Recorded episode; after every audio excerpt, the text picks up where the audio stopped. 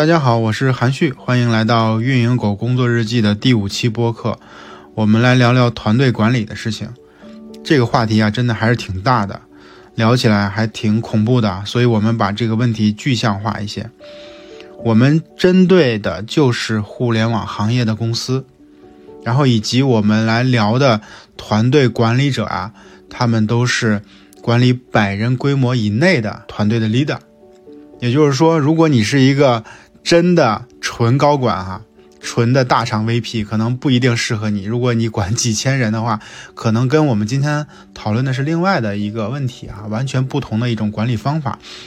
我们今天面对的这个受众啊，比如说你是一个十人、二十人或者五十人、八十人这样的团队管理者，我希望能给大家提供一些我自己的一些经验、观点和看法。如果能帮助到大家啊，就是一个特别开心的一件事了啊！也相信啊，这样规模团队的 leader 应该是团队管理者的绝大多数，受众的面积还是比较大的啊。首先，我想说一下目前互联网团队的管理者，他们的现状是什么样的？我必须旗帜鲜明地抛出一个观点啊，现在互联网团队的这管理者啊，他的管理能力啊都是非常的欠缺的。这个是我一个特别核心的观点，我说一下原因啊。首先就是因为互联网公司的团队管理者啊都比较年轻，所以说本身啊比较缺少社会阅历，对自我的认知呢也比较有局限，所以说呢可能对于自我的管理啊，对于情绪的控制啊，甚至说对于管理理念、管理框架有没有系统性的这种认知啊都是非常欠缺的。他们可能啊本身做业务的能力是足够的，毕竟是一步一步啊爬上来的，这个绝对是过硬的。但是你说团队管理这件事儿，它是另外一个技能，但这方面本身你需要专门的去学习才可以达成的。但是啊，如果你是一个比较年轻的一个 leader， 你可能没有机会去学习，或者本身你没有这方面积累，所以啊在团队管理这个技能方面是比较欠缺的。它会出现什么样的情况呢？比如说团队管理者他自己工作压力比较大，比如说老板给他施压了，或者是自己生活当中遇到什么问题，那很有可能会影响他的情绪，然后他的决策都会受到影响。那么这些被影响到的东西会传递到团队当中，那团队的每个人都会被他的情绪和决策所影响到，那这个危害还是蛮大的。这个就是因为本身他不是一个合格的管理者，他是一个冲在前线的，能立功、能打胜仗的这么一个将军，但是并不是一个真正的司令。那可能大家会说，哎，为啥公司不能去招一些成熟的管理者啊？其实这里边还是有原因的。互联网行业本身就是一个前沿行业啊，虽然在这个过去十几年里边一直是这种状态，但是大家可以试想一下，它其实算是一个新鲜事物。所以说啊，这个从业人员的年龄结构呢都比较年轻，有大比例的大学生啊毕业以后呢就投身到互联网行业，因为这个行业好啊，收入多呀，本身也有面子，地位高，对吧？再加上也有很多的创富故事，也就是说在这个行业里然后创业，然后呢拿到了自己的收益，然后也有自己的社会的地位，比如说马云啊、马化腾啊、张朝阳啊、周鸿祎啊等等，所有的这些创富故事、创富人物都激励着更多的人投入到这个行业里面去。所以说本身他的这个行业的从业者结构就是年轻的，再加上这个新兴行业啊，你岁数大的人还真干不了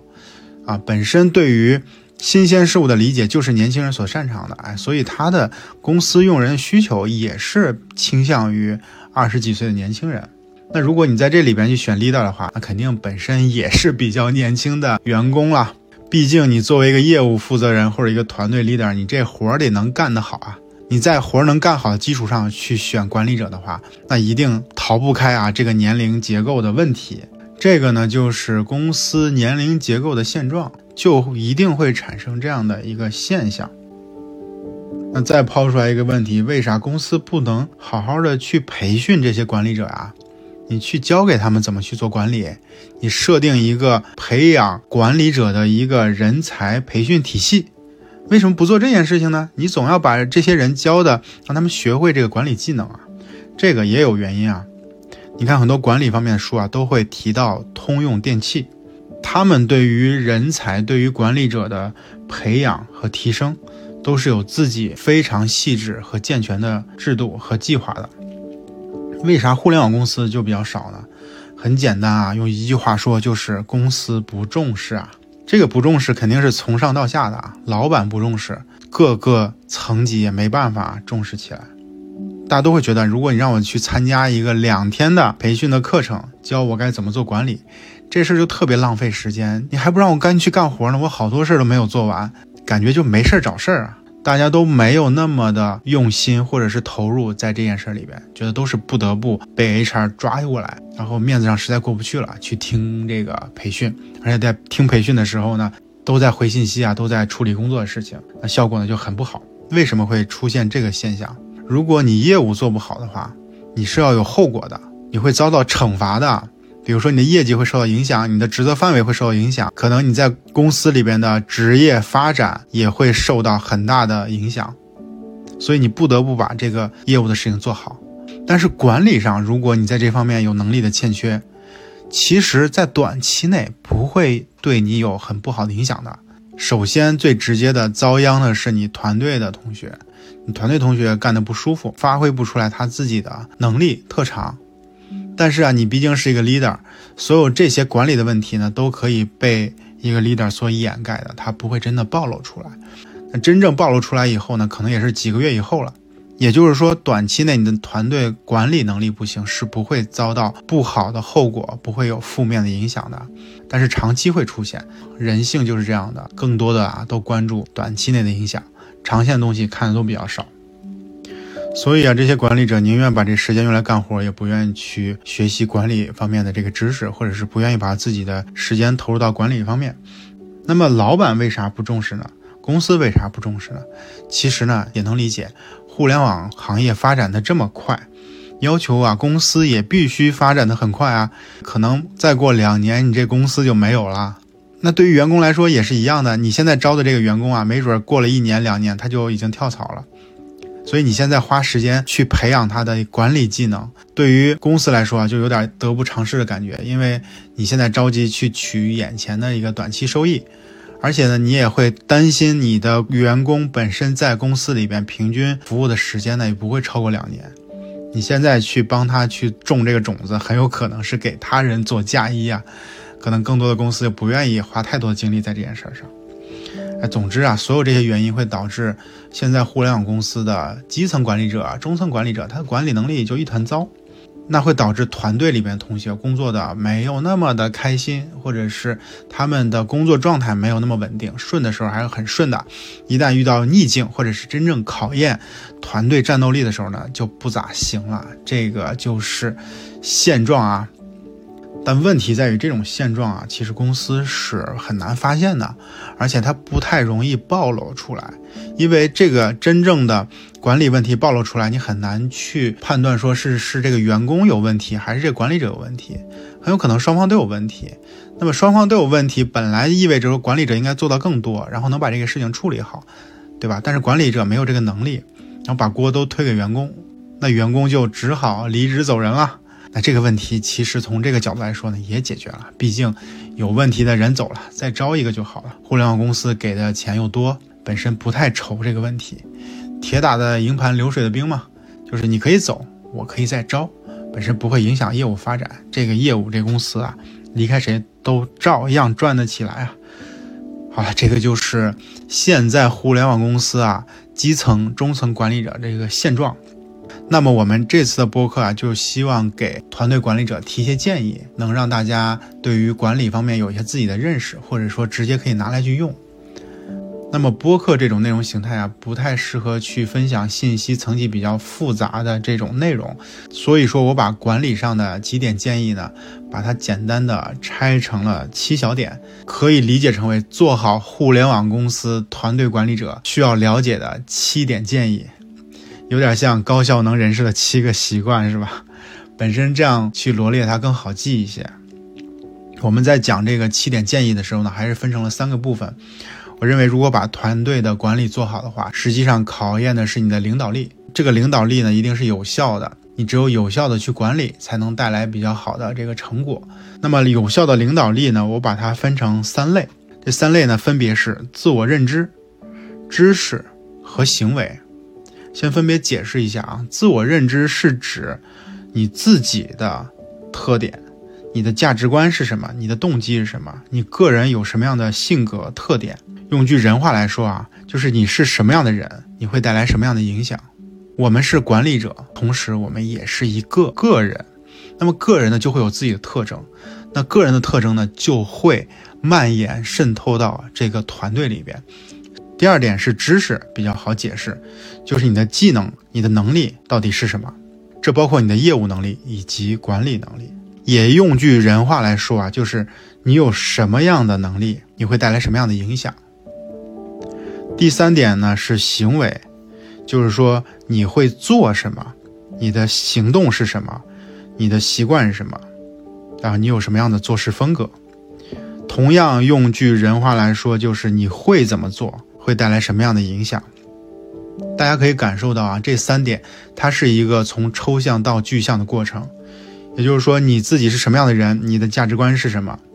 这叫做第一步，叫做自我认知。然后再往第二步去走，具象了一步，就是知识，你有什么样的知识，有什么样的能力。呃，再往下走到第三步就是行为，你会有什么样的行动，这样就非常好理解啊，从自我认知到知识到行动，我们现在分别来去阐述这三点，每一点里边会再拆成两点或三点。我们首先讲第一点，叫做自我认知，也就是你是什么样的人，会带来什么样的影响。第一小点叫做信念和愿景，也就是说你自己的信念和愿景是什么，你要持续输出给团队，并且激发团队产生共同的愿景。这么说有点虚啊，我把这个问题具象化下来。作为一个团队 leader， 你对于公司的业务发展方向，它的战略，以及你这个业务本身的价值，它的愿景必须要足够的清晰，且必须系统化。你要给团队同学不断去传达，去输出你认为这个业务它本身的价值是什么，它做到什么样的理想化程度就是好的，它对于用户，对于社会有什么样的价值。团队的同学是需要一个比较理想化的刻画的，不是说为了给大家画饼啊，而是说大家想知道自己做这件事情它的价值到底是什么，它能做成什么样，它能为这个产品，这个公司，甚至社会能起到什么样的价值。因为你要换位思考一下，我们团队的同学，这些员工们，他们每天做的都是非常具体的事情，都是螺丝钉，而且是非常具体细微的工作，做的时间长了，未免就有一些困惑了，迷茫了，我为什么要做这件事情，我做这件事情有价值吗？那我自己想不通。那么员工自己想不通的话，就会非常的难受的，就没有发自内心的那种动力了。就是你要指给他说，你看我们要往那个方向去走，如果我们做得好的话，能做成这个样子，那么它就会带来什么样的价值。有这样的远期的目标，有这样的愿景，那大家才能理解。所以说要不断的去传达这个东西。我之前在公司工作的时候会做这样一件事情，隔一段时间就会组织全员的会议，也就是把大家都叫到一起，然后呢这个会上主要是我来分享，去讲我这个阶段对于业务的认识，对于业务有哪些新的信息可以分享给大家。本身讲的还是挺底层的东西，其实呢就是这个业务的价值。我讲这件事儿，要求自己必须对这件事情有一个系统的理解，而且你真的相信它能做得到，它真的会发生。我随便举个案例吧，比如说我会告诉大家，如果我们把供给的丰富程度做上去了，让它更好的去在平台里边运转起来，它理应就会得到比较正常的分发。那么正常的分发会带来更多的供给的结构的优化，那内容供给的优化会导致这个平台的生态更丰富，更有生命力。那就是我们作为供给侧的运营，作为创作者的运营，对于这个平台，对于这个公司，它提出的贡献。它有可能会带来什么样的指标呢？比如说某些品类，它的内容创作者变得更多了，更活跃了，它在消费侧的指标变得更好了，或者说间接拉动了用户的使用时长，用户的访问频次，用户的粘性等等。当然所有这些是一个我个人对这件事情的理解，它并不是一个真正能得到 A B 实验得到什么样客观论证的一个结果。我就会认为我把这些事情做好，我就能为平台带来刚才所述一系列的贡献。所以这个时候讲的愿景啊，不是客观的一个结论，不是经过详尽科学的论证得出来的结果啊，而是呢我的理解，我相信，我认为这件事情会发生。团队在做工作的时候呢，是需要有这种信念，需要有这样的方向的。这个呢就是第一点，信念和愿景。你会发现团队有这样的输出和没这样输出完全是两种状态。如果有，他可能工作当中还是会出现很多的困难，很多问题，很多的不开心，很多的矛盾，甚至他不会完全相信你所说的这些愿景。但是如果你没有，你从来没有输出，你没有讲过，那团队同学就像没头苍蝇一样，他真的不知道自己为什么做这件事情，他没有这些信息，他没有这个构建愿景的能力，那本身团队的战斗力满意度会差很多的。这个呢就是第一点，信念和愿景。自我认知的第二点叫做去做一个正能量的源。这个源呢是指源头的源，就是要持续去散发正能量。我把这个正能量拆成几个词，叫做正向、积极、乐观、勇敢和稳定。大家可以试想一下这样的场景啊，就是你在团队当中是一个 leader， 你知道不只是你的业务决策大家会跟着你走，你的情绪，你的状态也会影响团队同学。当你走在工区的时候，大家会看你今天开不开心，你是一个精神饱满红光满面，还是一个像没了气儿的气球一样，像一个行尸走肉一样，这个都会给团队不一样的反馈。这么多年来我一直做团队的 leader 嘛，因为很多的同事呢会给我一些反馈，他们会说呃，旭哥，感觉你最近挺憔悴的，或者或者说你是不是最近挺累的呀，或者是你是不是挺不开心的，甚至啊有关系很好的同事啊可能会问我，你是不是被老板骂了。这就说明什么？他会关心我的状态。如果说我被老板骂，而且我自己承受不住这个压力，我可能会释放给团队的同学，对吧？我会骂他们，我会给他们压力，我会去安排很多特别奇奇怪怪的任务。所以说你自己的状态是什么样的，对团队真的是有很大的影响。如果你是一个很积极很向上的人，那么真的啊，不管团队遇到什么样的问题，整体来讲它就是积极向上的，因为自己的 leader 是这样的。如果你自己本身特别喜欢吐槽，然后特别的阴暗，或者说特别内向，不喜欢表达，那你的团队很有可能就是各种去传吐槽的信息，或者说大家很沉闷，很不愉快的被迫的去做一些事情，那这个真的是有很大的差别的。这个就是一个团队 leader 他会带来的一些影响啊，这个是特别特别正常的事情，是潜移默化的，经常会容易被我们所忽视的。刚才我说的那堆词里边有一个跟其他几个不是一回事儿啊，叫做稳定，对吧？我不知道是不是你们留意到了，稳定这个事儿是非常重要的。也就是说，作为一个 leader， 你在不同的这个业务场景下，或者是面对不同的压力，或者是你在不同的阶段，你都应该保持一个比较稳定的状态。也就是说，数十天、数十月、数几年如一日的都是这种状态，你不能过于的起伏，情绪的起伏，状态的起伏，你决策的起伏，都会给团队带来极大的不安全感。大家会觉得说你又抽风了吧，或者说今天说这决策他很有可能过两天就改了，或者说他总是把脾气发泄到我们身上，我们有错吗？你被老板骂，你为什么会骂我们呀？这是你自己的问题，你自己做的不好。哎，所以说一个非常优秀的 leader， 他自己就是一个很稳定的人，就不管他遇到什么事情，你发现他回到团队里，回到工位里边，或者开会的时候，他都一样。你甚至已经很难想象，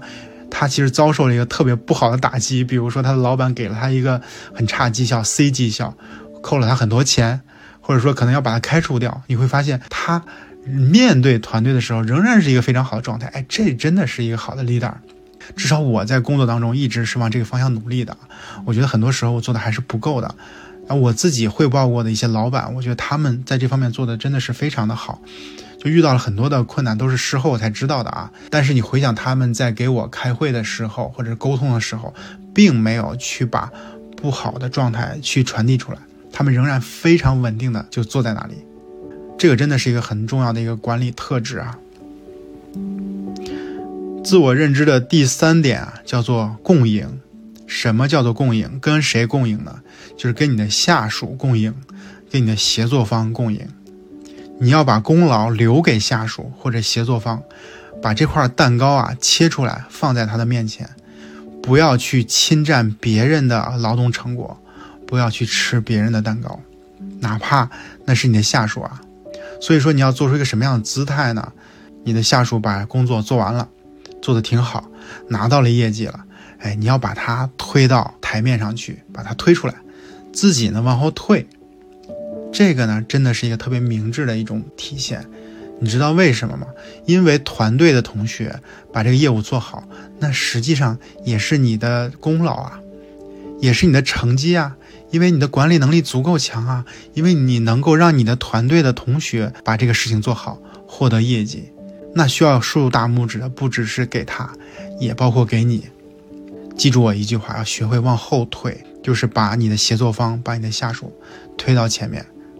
当然是在分蛋糕的时候啊，不是背锅的时候把他们推到前面。就是当分蛋糕的时候，你要把这些蛋糕明确的把它分出来，然后给到相应的这个同学。大家会觉得说，哎，跟着你干有希望。这个可不只是真正吃蛋糕这个少数的同学，而是这么多人都看着呢。大家会觉得说，旭哥对于团队的人怎么样？那旭哥是不是那种下属把工作干出来，但是旭哥自己会去老板那里邀功的人？你的这些行为啊，大家都看得明明白白的。所以说千万不要去侵占你的下属和协作方的劳动成果，反而呢，你要把这些劳动成果都往他们身上堆，你一定会能得到更长期更大的收益的。因为你的团队同学就会紧紧地围绕在你的身边，你的协作方呢更愿意支持你了。你要知道啊，你的协作方愿意支持你和不愿意支持你，它会有完全不同的两种情况。看似都在跟你协作，但是不愿意支持你，那就干不出任何的成绩出来。愿意支持你，它真的能成为你的助推器啊。所以你说最终受益的是谁？真的是你啊！千万不要去在乎眼前的那点收益啊，那是不明智的行为啊。这是自我认知的第三点，共赢。第一大点的自我认知就已经讲完了，它分为三点，我再复述一遍。第一，信念和愿景；第二，做一个正能量源；第三，共赢。接下来说第二大点，知识，也就是说你有什么样的能力、技能，然后你会对团队带来什么样的影响。在这大点里面，我们分两个小点去说。第一，你需要有更强的业务能力。怎么解释这句话呢？很简单，你需要讲清楚为什么一加一等于二，不是等于三。你要给团队有增量收益的建议。这个场景有点像什么呢？家长辅导孩子作业。你可以试想一下，虽然你是一个大学毕业生，你是一个硕士甚至博士，但是你需要去给一个小学二年级的孩子去讲数学题的时候，你还是会有难度的。为啥呢？因为你要转化成他所理解的语言，你需要真的能把这个问题拆开揉碎了去讲给他，去让他听明白了，从根儿里边认可你了。这个真的是挺难的。作为团队 leader 也是一样的，你可能知道这件事儿是不对的，或者说团队同学做的是不够好的，但是你要教给他为什么是不好，应该怎么做。你不能只是靠上级的这个位置去压他，说你这样做的是不对的呀，你为什么不理解呢？你这就是不对的，你应该赶快去改啊。然后呢，团队同学说啊，是哪里错了？我觉得我没错啊。然后你就更生气了，拍桌子说这本来就是错了，你干嘛还在这犟嘴？你就应该赶紧去做，不要在这里浪费时间了。所有这些情绪的话都是没有意义的。因为团队同学真的不知道该怎么做呀，那他会说你就应该告诉我嘛，你是我的老板啊，你应该教我这件事情。我并不是真正给你犟嘴，我就是这么认为的。如果你觉得这件事情你说是对的话，你应该以理服人啊，而不是用嗓门啊，而不是用你的这个职级去压我。那可能作为管理者，你一时把这个事儿给压下去了，推动他们去做了，但是大家都带着怨气的。那几次下来，大家对你的怨气会越来越重，会导致什么呢？导致成大家对你的评价是说，这人能力不行，业务能力不行，说不清楚，对吧？没办法指导我。那这个问题还是挺严重的，就是你不是一个称职的、合格的，或者你没资格做一个团队的 leader， 因为你都没办法去给团队的人讲清楚为什么这么做，然后你不能去赋能或者是指导团队。比如在沟通绩效的时候，一个团队的管理者对于他的员工说，你在过去这段时间内做的不是特别好，所以给了你一个不是那么好的绩效，比如说是 C， 那么团队的这个同学就会说，我为什么是 C 呢？为什么不是 B？ 你告诉我哪里做的不好，我应该怎么做，我以后想做成 B 或者是 A 这样的样子。你总得告诉我说我往哪个方向去努力，我哪个地方是有短板的。那你会发现在这个场景下，很多的团队 leader 做的是不够的，他没办法讲述出来说这个同学差在哪儿了，他应该往哪个方向去努力，他应该怎么去改进，应该怎么做。也就是说他没办法把这个事儿掰开揉碎了去讲清楚一加一为什么等于二。我觉得啊，这个其实是业务能力的问题。我们经常会认为说这个事情就是常识，你就应该这么做。但是你要知道啊，你的常识跟别人的常识是不一样的。那大家常识不一样的时候就会有分歧。那分歧该怎么解决呢？那其实是一个讨论，把它搞清楚的好时机。那如果你本身没有分辨的能力，你自己并没有一桶水，然后去接出来一杯给到你的团队同学，那就只有靠嗓门了，只有靠直击去压对方了。我举个特别实际的案例啊，这个案例我在很多的场合里边去分享过。这个问题是这样的，做活动为什么要做预热？以及我们有很多资源的时候呢，我应该放在活动的第一天全部把它用完呢，还是分散在第一天、第二天、第三天去使用呢？对于这样的问题会有很多不同的观点，那这些观点呢，其实都是自己所谓的常识，它并没有做深入的理解。那么有不同意见的话，大家讨论起来就争执不下。但是争执这件事情本身是没有意义的，应该去拿到这个事情最本质的原因是啥，而不是惯例是啥，常识是啥。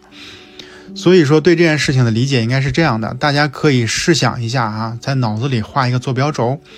横轴呢是活动的时间，比如说第一天、第二天、第三天、第四天、第五天。纵轴呢是活动的效果，比如说五千和一万两个档。那么这个活动呢分预热和不预热两种情况。那么预热的情况下呢，它有可能在活动第一天的时候呢，效果就到了一万。随着活动的时间往后推移，那么它的效果呢是一个递减的趋势，从一万到了八千、五千、三千，对吧？它是一个向下去走的一个曲线。那这个时候活动的整体收益是什么呢？就是横轴和纵轴以及向下走的曲线三条线圈出来的这个面积，这个面积越大，活动效果越好。好了，第二种情况就是不做活动预热。那么在活动上线第一天的时候呢，效果是五千。那接下来效果一天一天递减，那么活动整体的效果呢，就是横轴、纵轴加上递减曲线的这个面积。所以大家很容易能得出来第一种情况，也就是说做预热情况下，它的面积是大于不做预热的。那什么决定了这个面积的大小呢？其实就是起点，就是第一天你的活动的效果数据是多少。你第一天是一万，就是比五千起点要高，那起点高面积就大，这个道理就变得很简单。所以我们要做活动预热，所以我们要把所有的资源砸在第一天，把第一天追到一个很高的高度，那么你才能拿到一个比较好的效果。所以我们在看电影的时候，你会发现电影媒体经常会报道两个指标，第一个叫做首日票房，第二个叫做首周末票房，通过这两个指标来去刻画这个电影它到底好还是不好。大家有没有想过为什么？就是因为这个原因，他去看这个电影第一天冲到了多高的高度，就基本上能断定这个电影它是一个什么量级的电影，它好还是不好。因为真正逆势而上啊，就是说随着时间推移，它反而票房越来越好，数据越来越好，这种情况下非常非常少，几乎可以忽略，它基本上不会出现。所以说呢，第一天第一个周期的数据表现就是能证明这个电影到底好还不好。所有做电影营销传播的这个团队的，他其实都是在电影上映前一个月玩命的去做，做活动、做传播、做声量。一旦这个电影已经上线了，他们的工作马上就结束了，因为再做也就没有意义了。他们就把传播营销的重点就放在第一天。我花这么多时间举这个例子啊，就想表达是说，你得有能力去解释我们在业务工作当中的一些看似是现象常识的事情，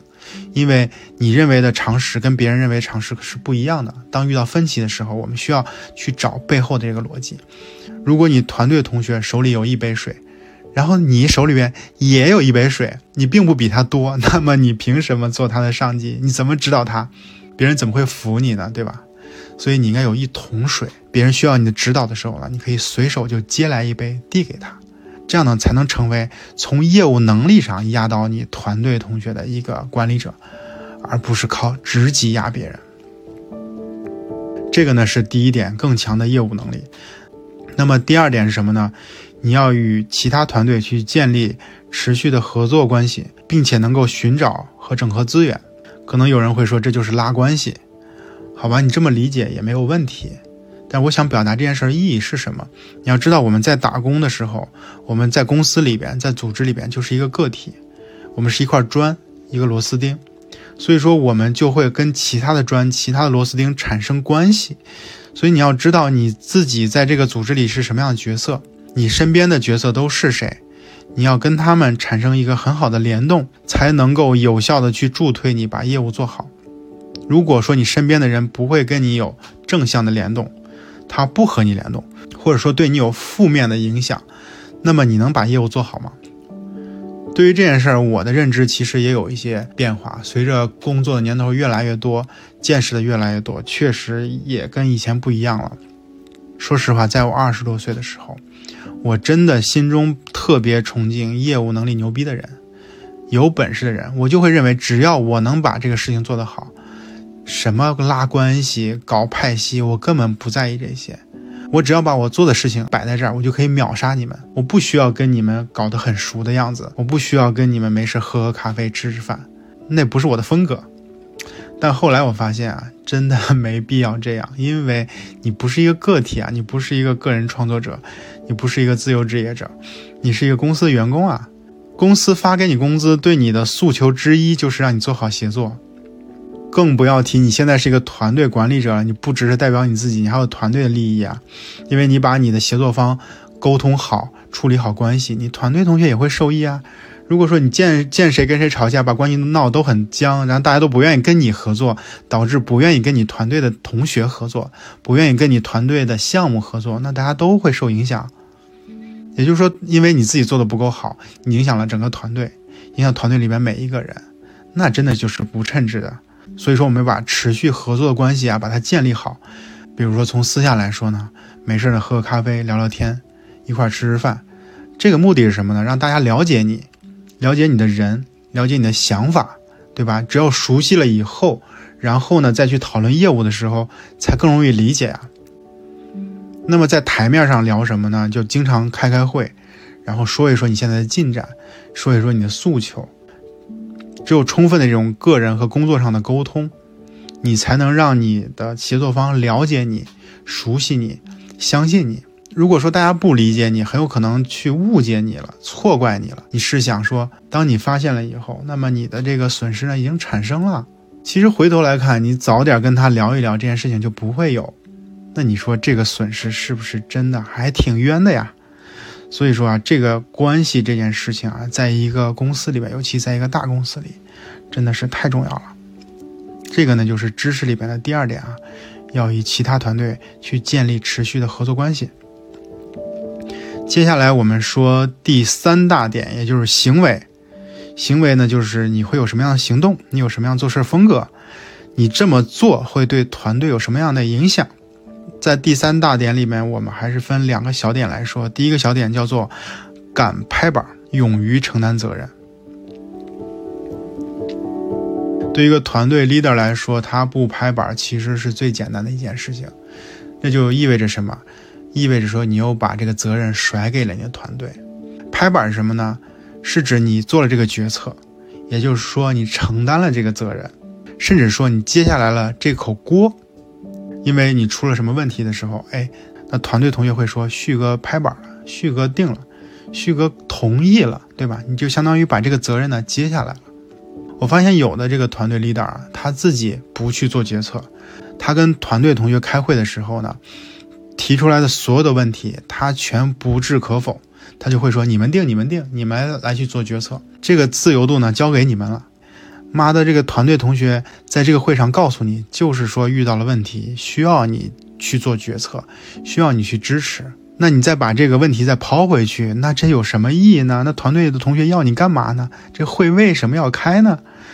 这个这样的 leader 我真的是看了是很生气的啊，但是其实并不在少数。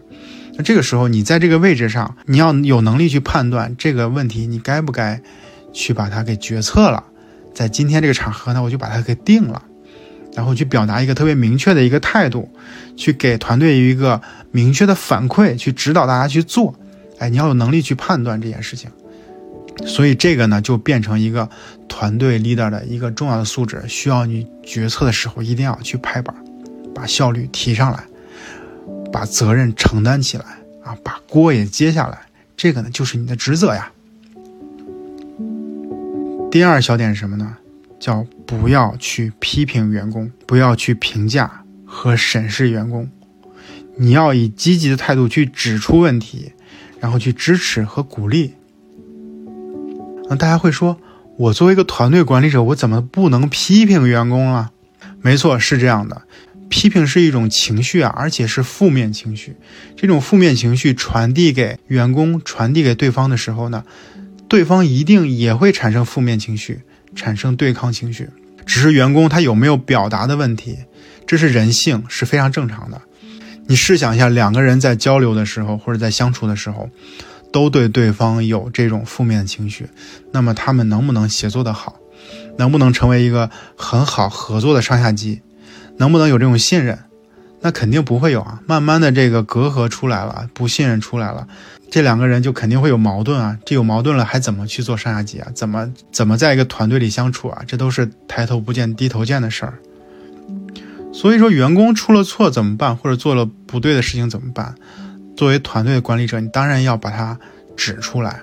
所谓指出来，是指你要客观的去描述这个现象，描述这个事实，不去带任何的负面情绪。甚至呢，你应该有一个去为他着想，去帮助他的这个视角和语气去跟他讲。你可以这么跟他去讲，哎，小韩啊，这件事情我认为你做的是不对的。为什么呢？因为你这么做的话，你看会带来什么样的后果？这样的后果会让团队，会让公司是有损失的，而且呢，对于你来讲呢，也会有不好的这种影响。它会影响你的业绩，会影响你以后的晋升。所以这件事儿我约你来聊，就想表达是说它是不对的，我希望你从现在开始马上把它做一些调整，让这个损失呢把它减少到最小。我建议呢你可以这么去做，你看这样做了以后，这个项目可能就会变得更好一些，你觉得怎么样？哎，通过这样的表述呢，对方更容易接受，因为他会觉得说，首先你没有情绪，其次你是为了他好啊。那他为什么会对你有抵触呢？他为什么不接受你的意见呢？没有理由啊。而且从现在的角度来说呢，年轻人其实都比较讲究这种工作上的感受，都比较讲究自我的这种体验，甚至啊都比较讲究人权。当你去评价或审视一个员工的时候，会让人觉得非常非常的不舒服。我举个比较极端的案例，咱们现在的工作环境相对都比较复杂，你不知道每个员工的家里是什么样的情况，比如他家庭是不是幸福，他是不是单亲，而且你很有可能也不知道这个员工是不是单身，还是已婚，还是准备备孕要生娃，甚至呢，你也不一定确定这些员工的性取向。所有这些东西其实呢都是隐私。如果说对于团队管理者，你去评价了员工的这些方面的信息，你去做了自己的审视，你去表达了你自己的观点，会对员工带来非常不好的伤害。哪怕只是说你把这个事情提出来了，比如说那谁谁是单身，或者那谁谁呢可能喜欢男生不喜欢女生，那这些东西啊对大家都是会有伤害的。你必须要知道，大家会认为这些东西跟工作是没有关系的，你没有权利去评价，你没有权利去开会的时候把它点出来，你没有权利拿它去开玩笑。所有这些东西都是对于员工的这个尊重啊，所以我们把这个问题啊，从这个你不能批评员工啊，延伸到要去对员工有足够的尊重，要保护员工的自我感受以及他的隐私。这个呢，就是行为里边的第二点啊，整体行为里面我们分成两点来讲，第一点叫做敢拍板，勇于承担责任；第二点叫做不要批评员工，不要去评价和审视员工。这个呢，就是我给团队管理者提的七点建议的全部了。它分成三个步骤，每个步骤里边又拆成两点和三点，可能是又有点复杂啊，因为它涉及了两个层级。但是呢，我认为啊，只有这么表达呢，它可能会更清晰一些。那大家必须知道啊，自己在这个位置上又拿了这份薪水，用郭德纲的话说，就是你挣的是这份钱呀。所以说啊，你对于自己必须有更高的要求，因为在这个建议里面我们提到说你自己要稳定，要正能量，其实对于很多的人来说是不容易的，因为大家压力都是挺大的。而且比如说你要有更强的业务能力，你要去说清楚一加一为什么等于二，这个本身对于很多人来说，他需要花更多的业余时间去学习，因为你不花更多的时间去学习的话，你没办法明显的去超越你的团队同学，因为大家可能说本身差距并不大，从年龄上，从学历上，从这个业务的知识上，不一定有那么大的差异。所以说你必须要投入更多的时间去学习，去研究，你才有可能能做到这个更好的这一面。那反过来说啊，这些所有的对于管理者的要求，其实呢都是帮助你成为更好的自己。所有我刚才讲的这七点啊，都是一个更出色的优秀的人才他应该所具备的。比如说你有更宏观的这个视角，那么你才能有自己的信念和愿景。这个点呢，就直接把你的这个视角呢拔高起来了，因为你为了有信念和愿景，你就不得不啊更抬高视角去看这个问题，去思考这个业务的价值。哎，总之啦，这些东西都是我从自己的这么多年团队管理工作当中呢去提炼出来的经验，可能还是挺个人的，但我相信应该对大家是有帮助的。本身啊，这些建议不只是七点。我自己列了大概十几条，但是呢，通过播客这件事呢，我不适宜去把它讲得很多，讲得很复杂，所以说我选出来七条我认为更重要的。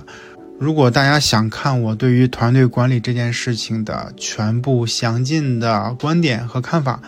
大家可以关注我的微信公众号“运营狗工作日记”，我会把文字版更详尽的内容发到上面。因为通过文字更适宜去表达逻辑严谨、层级复杂的这些观点。好了，这就是本期播客的全部内容了。如果你认可我的观点，并且觉得还挺有用的，把它分享给身边的朋友们吧。咱们下期再见。